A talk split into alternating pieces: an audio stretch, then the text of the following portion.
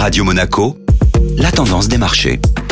La tendance des marchés avec Société Générale Private Banking. Bonjour Julien Tomaiolo. Bonjour Benjamin. La bourse de Paris évoluait dans le rouge en l'absence des investisseurs américains. Fermée en raison des commémorations en l'honneur de Martin Luther King, Wall Street n'est pas venue au secours des marchés européens. Alors que les investisseurs attendent des baisses de taux de la part de la Banque Centrale Européenne cette année, les propos du gouverneur de la Banque Nationale d'Autriche ont eu l'effet d'une douche froide. Depuis le Forum économique mondial de Davos, qui s'est ouvert ce lundi, le dirigeant a laissé entendre que la BCE pourrait ne pas baisser ses taux cette année. Résultat, les rendements obligataires sont repartis à la hausse, le Bund touchant 2,25% en séance et les indices actions ont reculé. Le CAC 40 a perdu 0,72% tandis que l'Eurostock 50 cédait 0,57%. Et que s'est-il passé du côté des valeurs ? Après sa chute de près de 15% vendredi, Atos a de nouveau dégringolé de 15,13% hier alors que le groupe de services numériques en difficulté a annoncé un nouveau remaniement de sa direction seulement 3 mois après l'arrivée du dernier directeur général. De son côté, L'Oréal a pesé sur le CAC 40 avec un recul de près de 5% après que la banque UBS soit passée d'une recommandation positive à neutre.